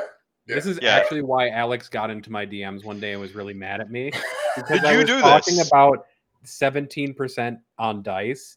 And Alex Oh. messaged me because I was going to a. He's like, as soon as you're done with your meeting, I need to talk to you. yeah, okay. So apparently I was on the show because I got upset at Nathan the right time and messaged him. Yeah, Um, that's exactly why. And I was like, oh Yeah. man, Alex knows how math works, so he's a great person to have on my math show. Oh, I see credence. So so it's like someone's looking at a three plus save and saying like, oh, I've got a 60 Mm-hmm. something percent, 67 percent chance of making a save on a given wound. And then they're looking Yeah. at the plus and seeing that that's like 83. And they're like, oh, it's 17 percent better. Instead of like, nah, bro, like But you no. knew Okay, so that's like. I I don't You even I haven't even rate is what it really I haven't is. even got no no no no the the seventeen percent thing right because yeah. if people see yeah so the the thing this is my best attempt at like understanding the people how the people that are wrong think that they're right um i'm gonna be a bit like blunt with my words because hopefully it's funny Alex, So, this is yeah, how if I feel every single. This is like my my work is is having people be wrong who think that they're right and attempting Yeah. to show them in a way that So- lets them think that they got there themselves. That in fact they're wrong and need to, Yeah. need to do the right thing. so so the whole to use percentages right a three up save 67% of the time you'll pass it. A two up save you 87% you'll pass it. So people are like oh it's 16 or 17% better. Yeah. that's first of all you got i think you need to do my personal opinion is you need to do relative percentages right? So like and this is where it's easier to talk in fractions. So four out of six times you'll pass a three up save right? There's four faces on a dice that result in success. And a, th- a two up save you've got five of six faces on a cube that you'll pass right? So that's you've gone from four four to five. That is one two three four 25% of that right? One of these is 25% of it. You were doing hands before cliff so i thought i'd join in. For Yeah, podcast yeah. listeners if this goes out i've got like four fingers up and i'm like pointing it with my other hand right? To go from four you need to improve that by 20% to get to five right? Yeah this is where my camera is right four Yes. to five. That's 20% improvement. Not 16% i hate it. That's my pet peeve. Don't use like the parts of 16% okay? It's not good. Um the only time it's acceptable is re-rolling ones as a 16 or 17% improvement because one out of six of the instances will be a one and then you get to try again. So It's- it's like a seven over six improvement of your output if you've got that.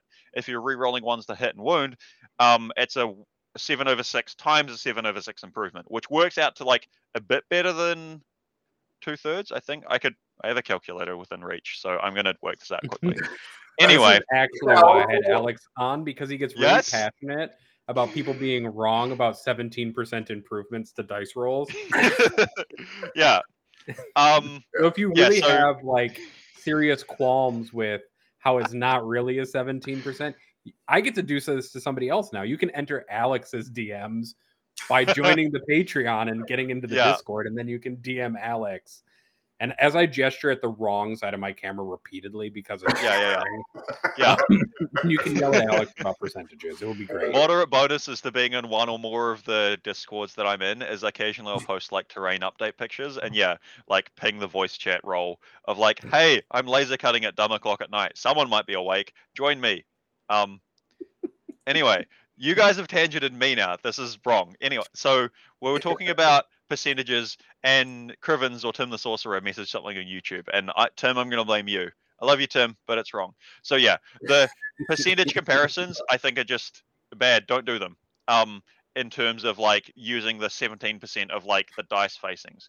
Please, if you get one thing away from my nonsense on this, is don't do that specific thing. It upsets me. Unless you want to.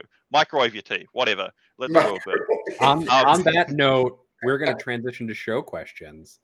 Oh, yeah, actually, that's fair because I don't know. I have more like random the stuff that I could do, but it's not going to be well formulated. So yeah, um, so I also want to keep the show somewhat sensibly long. yeah, that's that's fair. W- If you want like more productive things from me and less like me going on stupid tangents that have like little gems of truth, um, Nathan, we could like coordinate to actually write up a thing. Might be better. Yeah. we can do that. We can coordinate. We're going to start utilizing the blog on the website Little more, and that's where we'll start including Yeah. more stuff that will be Yeah. more useful than getting nattered at for like 90 minutes about why your approach to math is wrong. Um, but like because for some people, reading is also an improvement, and seeing some of the graphical representations of some of these things Would be helpful. Yeah. like I think one of the useful things is a visual of why averages lie to you. Because there there's a many, many reasons why in in science they teach you that averages can be tailored to tell you the truth that somebody wants them to tell you. And we can talk about that later. That's a different story for a different day because I'm letting Alex actually put me on a tangent where I talk That's- about like power of To- statistics and stuff like to like go on why average is wrong, right? Like in Yeah. science, the average number of human has less than two arms. Like the average human has less than two arms. Yes. because Yeah. I don't. There's going to be a really slim number of people that maybe have more than three arms because of some weird Sure. biology stuff. Talk to Nathan about that. Um, I definitely don't want to, but I will. Yeah, and then there's humans that have lost arms through various misfortunate reasons. Therefore, if you take the average, the average number of arms for a human is less than two, right? But the average person has two arms. That's like you know the whole whatever There's- Nathan there's- was talking about. there's some stuff in there about talking about median mode Oh, and averages like mean median and mode going back to some like high That's school junior high in the united states But, like there are reasons why in other stuff and i was going to have peter on today to talk about some of the stat stuff specifically i was going to try to get him to talk more about like how win rate lies to you and power analysis and some other stuff but that'll be for a different show and i'm not oh going to talk man, about can it I right can I quickly talk about win rate, which is like oh, god damn it yes li- literally, Yeah, do it. It literally, a upsets minute, Nathan. Cliff, do it. literally No. one minute. Okay, so no cliff gets to talk Our dashboard focuses entirely on win rate at the moment, which is funny that I'm about to like call it out as a as a misleading statistic. Um, win rate's really good when you have very large sets of games from which to draw conclusions about, right? So like once you hit 150ish games for a given faction, you've likely arrived at like the real fact, the real faction win rate for that faction, plus or minus like one in a little bit percent. I have to run some numbers on that. At 300 plus games, you're good. Like you're golden. That's like a lot of games played for you in faction. That is likely its real win rate on average for the average player. Um, that gives us a really good average. average bunch, which is not good. That gives us a really good within the scope of the entire meta means of addressing relative faction power. Um, give it a large enough data set. What it doesn't do, and which I which we're working on in the background, is tell you like what is the likelihood that you will achieve a given outcome with that faction, right? And that's where I think things like win record distribution come into play. So if you go to a GT, what is the distribution of outcomes for a given faction? Uh, like how often do they go 0 and 5, 1 and 4, 2 and 3, 3 and 2, 4 and 1, 5 and 0, win win the whole thing. Um, and that's where statistics like uh, the Falcons T-whip um, and like overrepresentation, which is something that Nathan Curie run in the background. That stuff's really important as like an additional analytical analytical level on top of win rate, which really only gives us like the broadest general sense of faction performance across the whole thing. All right, I'm done. My bad, Nathan. No, you're fine. you did good. That's good. I'm glad that you talked about it. That made me happy because I wanted to talk about why win rate's a weak statistic, and you just talked about why it's a weak statistic. and we do talk about win rate a lot. Win rate is the easiest to parse yeah. statistic that the most people understand the easiest. And Yeah. why we start to use overrep and T-whip is because they're more informative on a weekly basis of like how well factions are doing week to week. Because it talks a little bit more about how that win rate translates into positioning. Actual And- Oh. And then people also wanna- always ask for this. They ask for like more and more breakdowns of data. And this is something I touched on very briefly last week is the idea of power analysis and like statistical power. So you need like such a large data set just to show that win rate, which is one thing, is like real, right? Real in quotation marks. And the further you mine down into something, the more and more and more samples you need to get to a real or like statistically relevant conclusion to answer a question.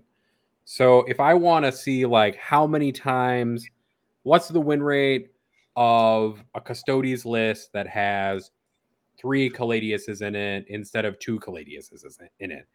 It's like for one, maybe only two people. has?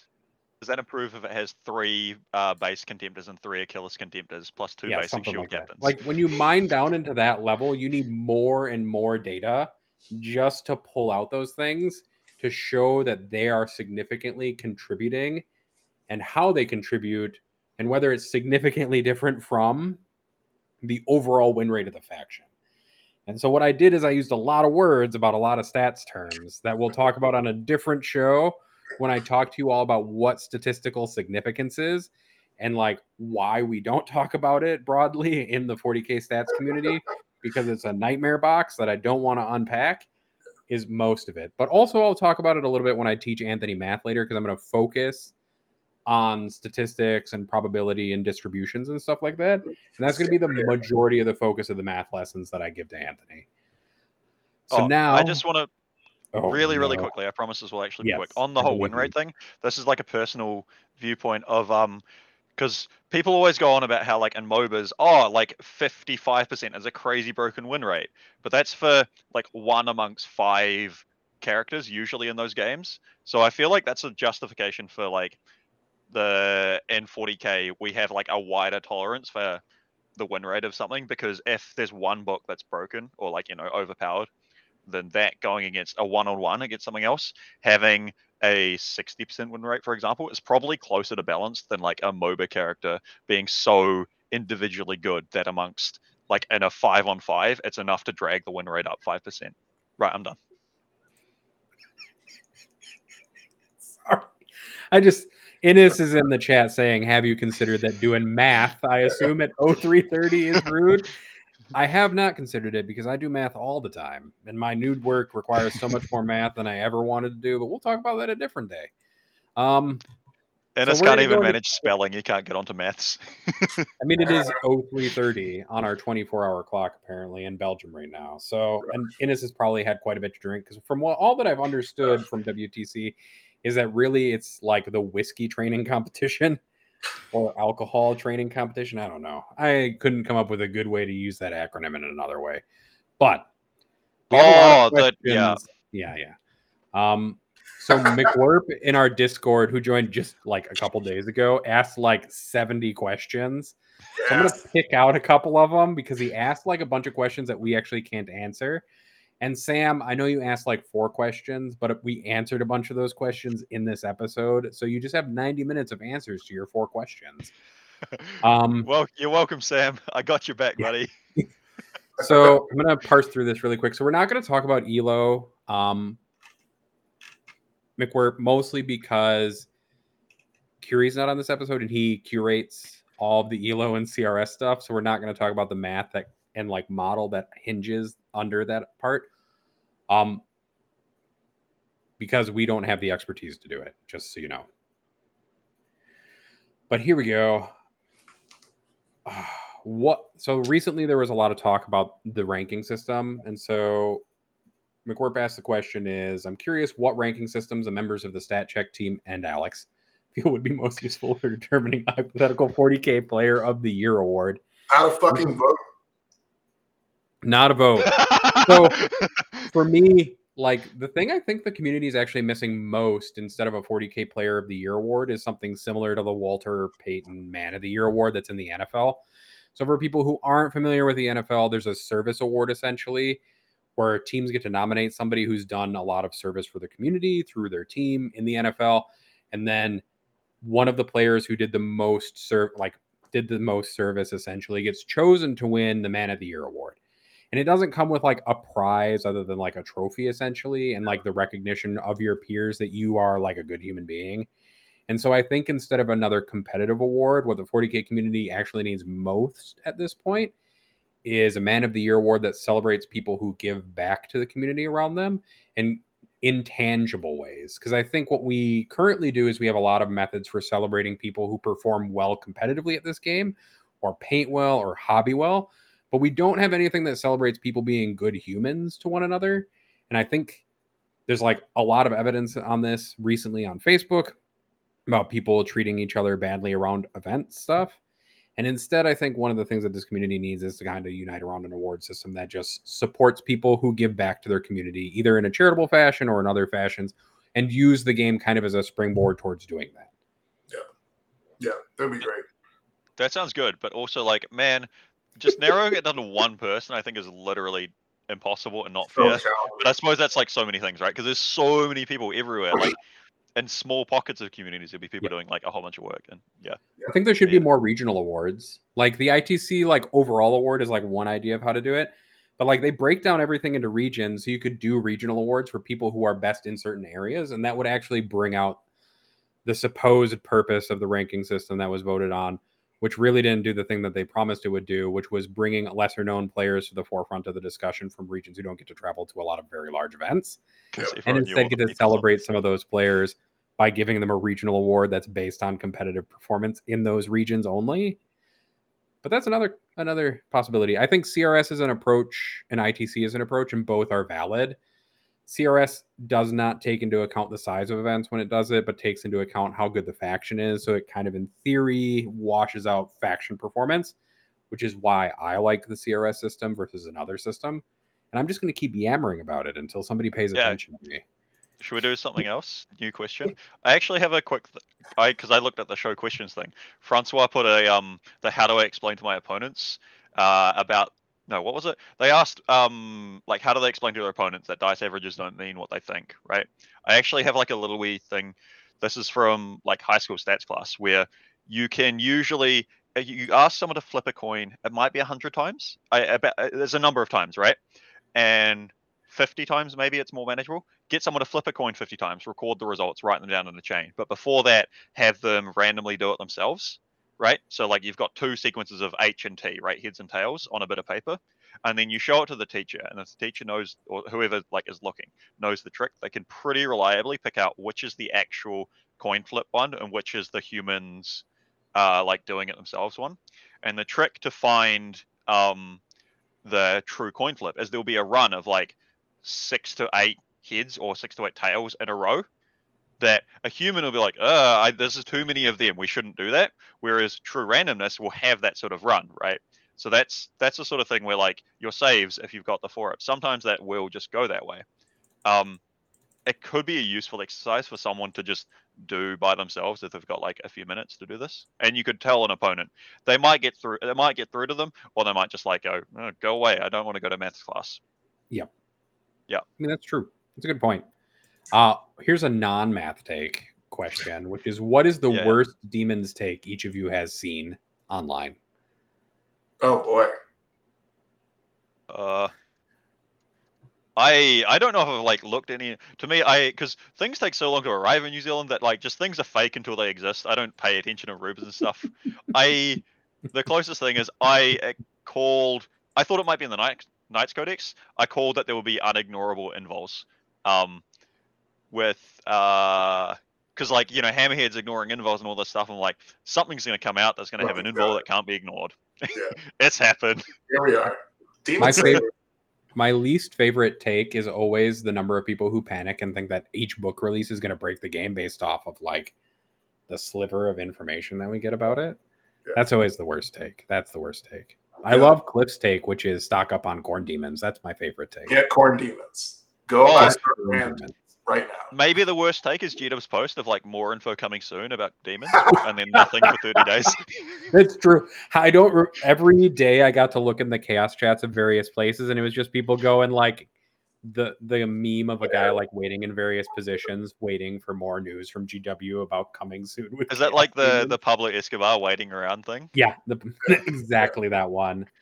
Um, Yeah. I guess since Peter's not here, I'm just going to ask everybody: is this is what is your favorite movie of the summer so far?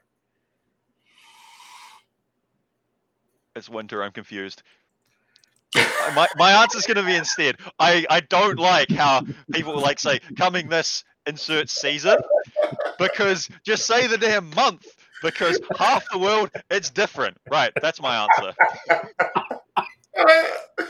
Man, I was gonna say the new Thor movie, but also I watched Prey last weekend, which the story of how Prey got released on Hulu instead of a theatrical release is really funny. But Prey was a really good science fiction action film.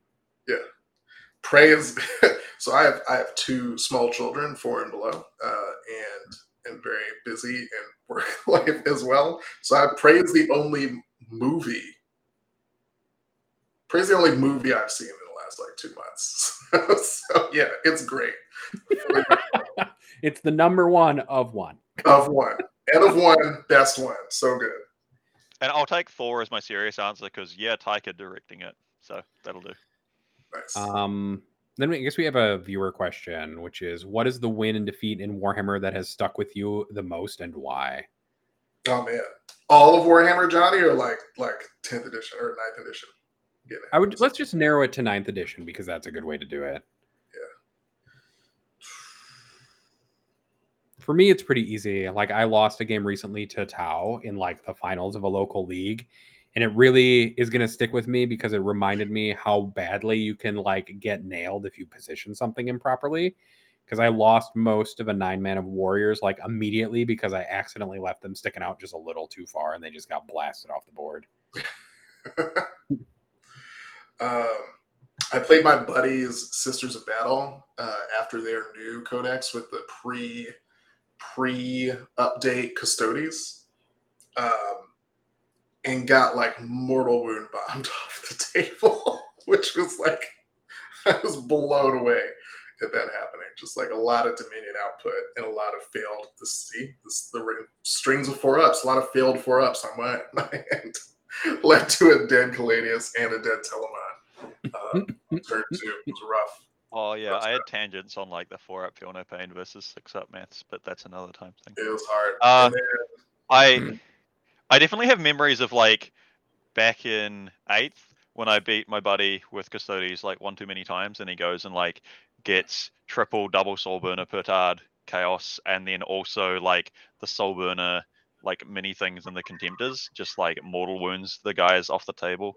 But um, I guess wins and losses that I remember maybe uh losing against Hayden Corrich the first time I traveled up north for New Zealand Masters, um, where like he was great, it was a great laugh, and some of my saves just decided to turn off. I had to make three saves on a Venatari squad. Like two of them with two ups and one of them was a four up, and I lost the dude.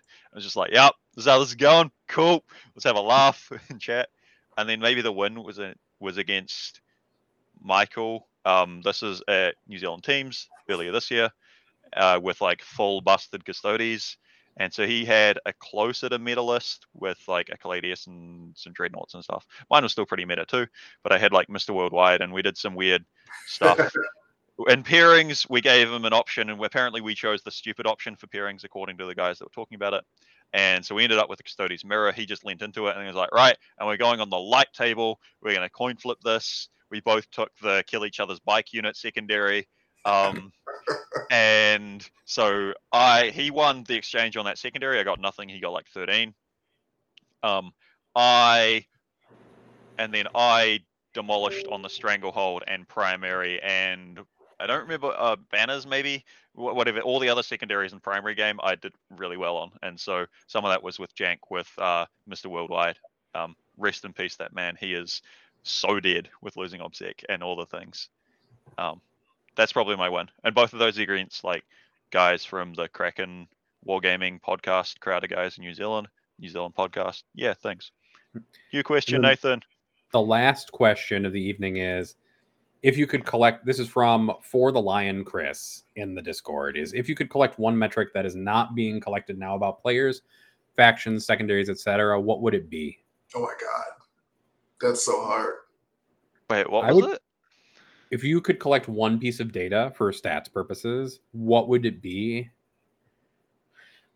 i think secondaries would be like the net, would be the overall probably coolest thing to get from bcp because you could gather it from big events Yeah. exclusively like five plus round 25 plus player events like what we do for the stats purposes which would be nice because you currently you can only get it from itc battles app which is all games Yeah. I would I would love mission and terrain deployment, um, especially if there are events that are using like GW or WTC standardized formats on a per mission basis. Being able to break out game outcomes um, along those two lines would be sick. I would love that.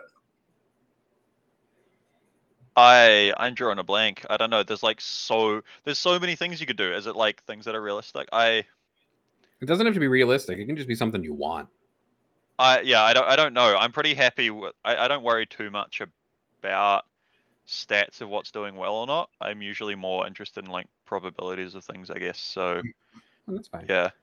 The other thing that I would love, just to fill in for Alex's time, I'll go on a tangent instead, is I would love for BCP to record matches and team events so that we could actually just pull out team event data like entirely and be able to use it for things like matchup and scoring data because that would be great. That would be Okay, incredible. can I- I want to give my answer. I, I've got an answer now that like this is actually achievable. I want the statistics to be. I, I want like BCP to make statistics easy to pull, just to like save Curie effort and let them do things more. Yeah. That's what I want. I want be BCP to like sort it out so that it can just like get pulled into a spreadsheet without like manual nonsense or like accurate faction reporting information. Um, m- mostly I want things that help Unky, Je- yeah, Unky Jezza. Yeah, I mean, because like Unky Jezza, yes. Yeah, things help Unky Jezza would be nice. Uh, Yeah. Sam Lemon asked a question that I actually think is just kind of an important bit, which is: Is there something we can do to help you collect that data when running events? Mm, And the thing that you can do the most to help, I think, us is to tell BCP that you want to be able to track things. So, like, Yeah. tell them that you want things to change to improve their system so that stats can be either collected easier or you want something to be tracked.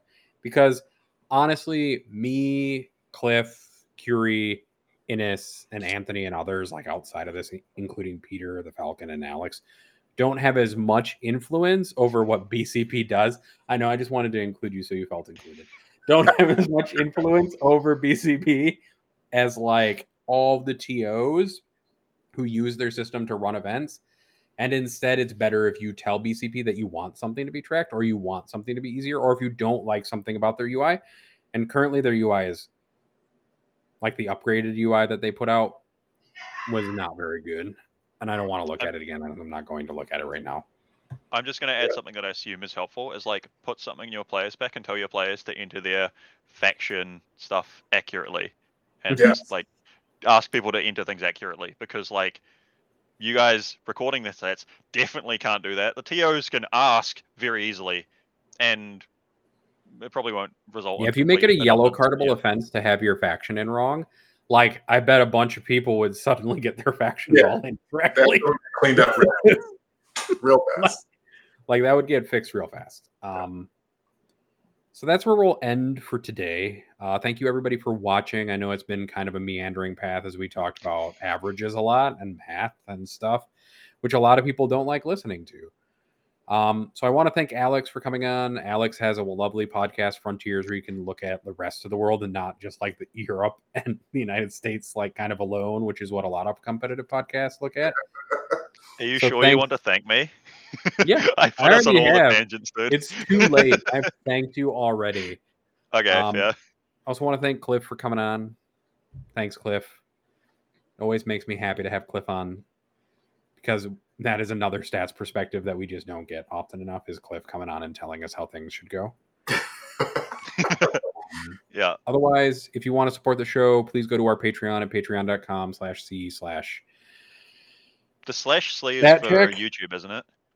Yep, you can watch our show on YouTube. If you hit that subscribe button, it also is very helpful. Comment on our videos, that's also very helpful. If you don't have time or money, that's fine. We don't expect you to pay for it. All this content will continue to be free for all of you. Um, joining the Patreon just gets access to the Discord and any bonus content that we decide to put out, but the main show and the main content that we produce will always be free.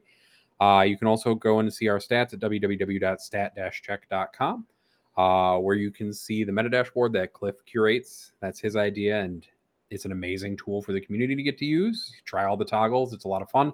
It's also where you can find our ranking system and also elo scores and also our faction ranking system that we use to calculate the crs for weighting the faction scores as well um, i've been nathan this has been cliff and alex and thank you for watching bye-bye Thanks, y'all.